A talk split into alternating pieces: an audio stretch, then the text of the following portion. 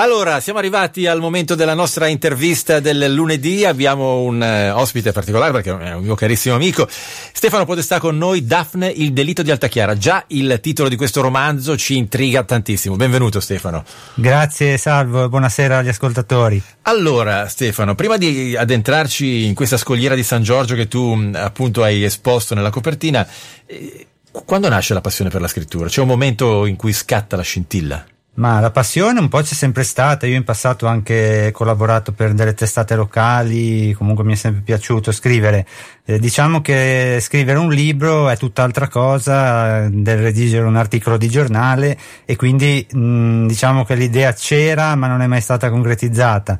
Durante il tempo sospeso della pandemia, il tempo ovviamente era tanto, eh, in famiglia, gli amici, eccetera, eh, è da, è da, tanto che mi incoraggiavano a scrivere qualcosa e quindi è stata l'occasione ideale, anche se ne avrei fatto a meno da un certo punto di vista, però diciamo che è caduta a fagiolo. E lì nasce il tuo primo lavoro? Nasce il primo lavoro, che è un saggio autobiografico, eravamo felici e non lo sapevamo, dove praticamente io mh, ho creato un connubio tra le mie due passioni, la fotografia che è la passione storica, diciamo, chiamiamola così, e la scrittura, eh, diciamo, ho raccontato in pratica i 12 mesi del 2020 dal mio punto di vista, come li ho vissuti, assistendo passivamente a quello che accadeva fuori dalle mura di casa.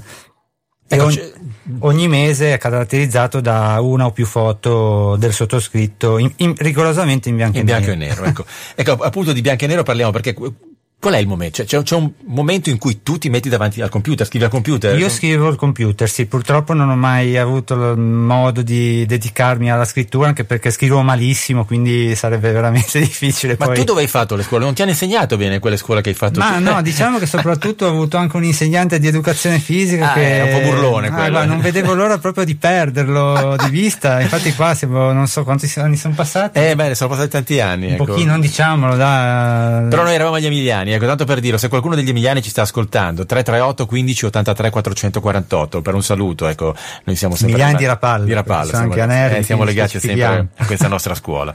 Allora, eh, arriva poi il secondo lavoro, che il secondo lui, lavoro è stato una cosa completamente diversa, un romanzo diciamo d'avventura con qualche sfumatura fantasy, ma non esageratamente fantasy in questo romanzo ho coniugato un'altra mia passione, quella per la, l'arte, la storia dell'arte, e Salvo un po' si ricorderà che comunque anche a scuola me piaceva una delle mie materie preferite, e quindi ho voluto um, così raccontare il diavolo visto da me, non come ce l'hanno un po' sempre descritto e insegnato anche a catechismo, a scuola, eccetera, ma una figura più terrena di quanto possiamo immaginare, quindi con i suoi pre, anche pregi, anche se non sembrerebbe, e, e difetti ovviamente come, come, tutti d'altronde. Ecco c'è una eh, canzone di, di Vasco, no? al diavolo non si vende si regala. Eh, sì, esatto. e qual è questa tua visione del diavolo? Eh, il mio diavolo diciamo che è un po' mm, quello che manca nella nostra società e nel nostro mondo, cioè il diavolo secondo me non è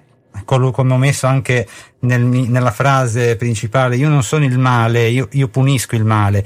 Il diavolo è un'entità o comunque qualcosa che quando c'è bisogno di fare giustizia la fa, senza se e senza ma, senza aspettare 20 anni, 30, terzi gradi di giudizio, revisioni, eccetera. Cioè, Mm, qualcuno che oggettivamente se hai fatto qualcosa veramente che non va bene ti bastona insomma e allora noi abbiamo scelto un asso di bastoni l'ha scelto Stefano ecco. vuoi annunciare tu?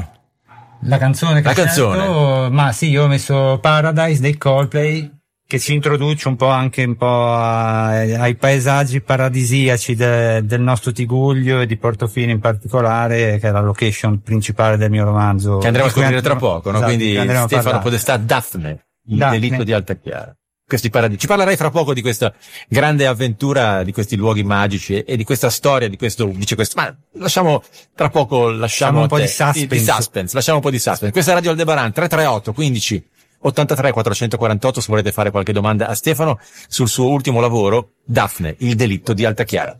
È una fredda alba di inizio novembre quando Portofino viene scossa da qualcosa che cambierà la fisionomia del borgo in quei giorni. Che succede a Portofino?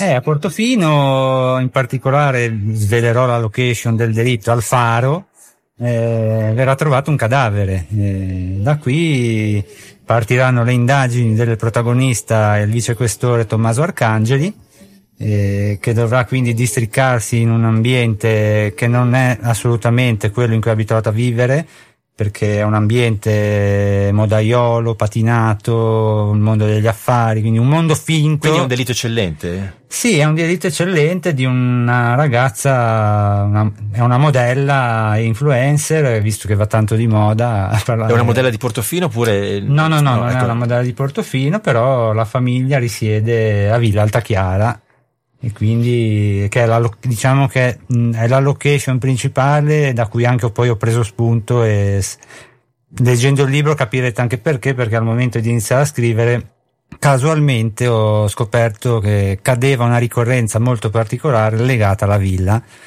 però non vi voglio dire di più perché a meno no, che, diciamo, a meno che Salvo diciamo. non voglia no no no non diciamolo ecco, mi interessa molto la figura di questo vicequestore no? che arriva dalla Puglia e a Rapallo al, eh, si trova di, di, fronte a una realtà a questa matassa difficile da districare ce la farà non ce la farà che difficoltà trova? Eh, trova difficoltà perché praticamente lavora in un mondo di falsità sostanzialmente che è un po' il mondo de, degli affari dell'alta moda cioè tutti questi personaggi un po' dalla doppia vita, con segreti nascosti, mm, cose da non dire, da, da, da diffondere il meno possibile. Quindi lui invece è una persona molto vera e cruda a dispetto del suo carattere che è abbastanza difficile, diciamo così, però diciamo che in un ambiente così non si trova per nulla a suo agio.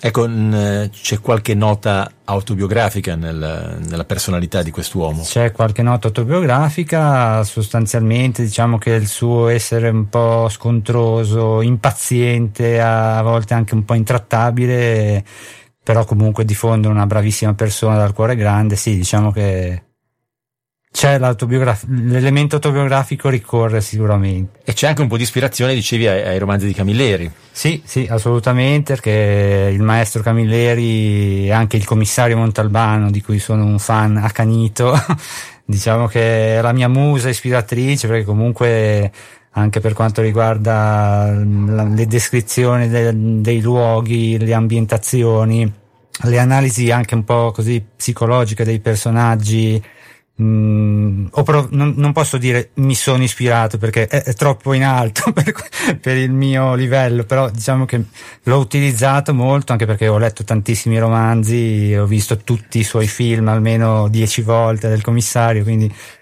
mm, ho provato a emulare in qualcosina, diciamo un 5, un 5% anche, anzi un 5 per 1000 forse veramente un... Anche perché la chiave del suo successo in effetti è proprio questa sua umanità, penso. No? Sì, so, a me piace tantissimo perché comunque riesce a, anche nei protagonisti minori a tirar fuori sempre qualcosa di, di profondo, quindi il protagonista minore, ad esempio, in certi film, anche in certi libri, è quasi così di passaggio, c'è una pagina, quasi si gira la pagina e non si ricorda neanche più il nome di quel che si è incontrato. Invece lui riesce comunque a carpire qualcosa veramente a, a fondo, quasi proprio un, una, una, psicoterapia letteraria. Direi di sì, che proprio è stata una psicoterapia di gruppo a livello proprio nazionale, perché c'è stata una, una richiesta perché poi lo, lo, si, lo, si, evince anche dal fatto che quando si replica Montalbano ci sono sempre ricordi ascolti. infatti anche adesso ieri sera c'è stata la quarta mi pare puntata l'hanno chiamata Gli amori di Montalbano perché ogni tanto la RAI per salvare anche un po' gli ascolti diciamo eh, ne approfitta quindi sapendo che le persone comunque non mancano mai all'appuntamento io, io per primo eh, sono sempre lì pronto quindi il riscontro è sempre viaggiamo sempre comunque sui non meno dei 3 milioni eh beh, anche per episodi già passati magari anche 5-6 volte quindi direi che è un gradiente di non, non da poco. Ecco volevo chiederti mh, mm, tu dici nelle tue note che all'interno del romanzo hai inserito anche qualche tua vena polemica. A cosa ti riferisci in particolare? Ma diciamo che il protagonista, sempre il vicequestore, è una persona che sostanzialmente non tollera le ingiustizie. Quindi io comunque sì, anche nel romanzo con il diavolo protagonista e anche in questo ho voluto così solamente accennare o far accennare da lui nei dialoghi, eccetera, alcuni casi di cronaca relativamente recenti e che l'opinione pubblica ha, come dire, esaminato e comunque rielaborato anche a distanza di tempo in maniera molto dolorosa. Faccio un esempio su tutti, il crollo del ponte Morandi che dopo tanti anni siamo ancora qua ad aspettare una sentenza e non si sa, almeno non oso immaginare i tempi biblici dell'appello e di un'eventuale Cassazione, quindi certo. La giustizia, tornando al discorso di prima del, del diavolo, anche in questo caso non so se e quando e come arriverà, in che forme, comunque di sicuro l'ergastolo l'hanno già preso i parenti dei, di, delle vittime comunque i familiari e, e, le vittime stesse che non ci sono più. Purtroppo sì. Stefano Podestà, Daphne, stiamo parlando di, del suo ultimo romanzo, Daphne, il delitto di Alta Chiara.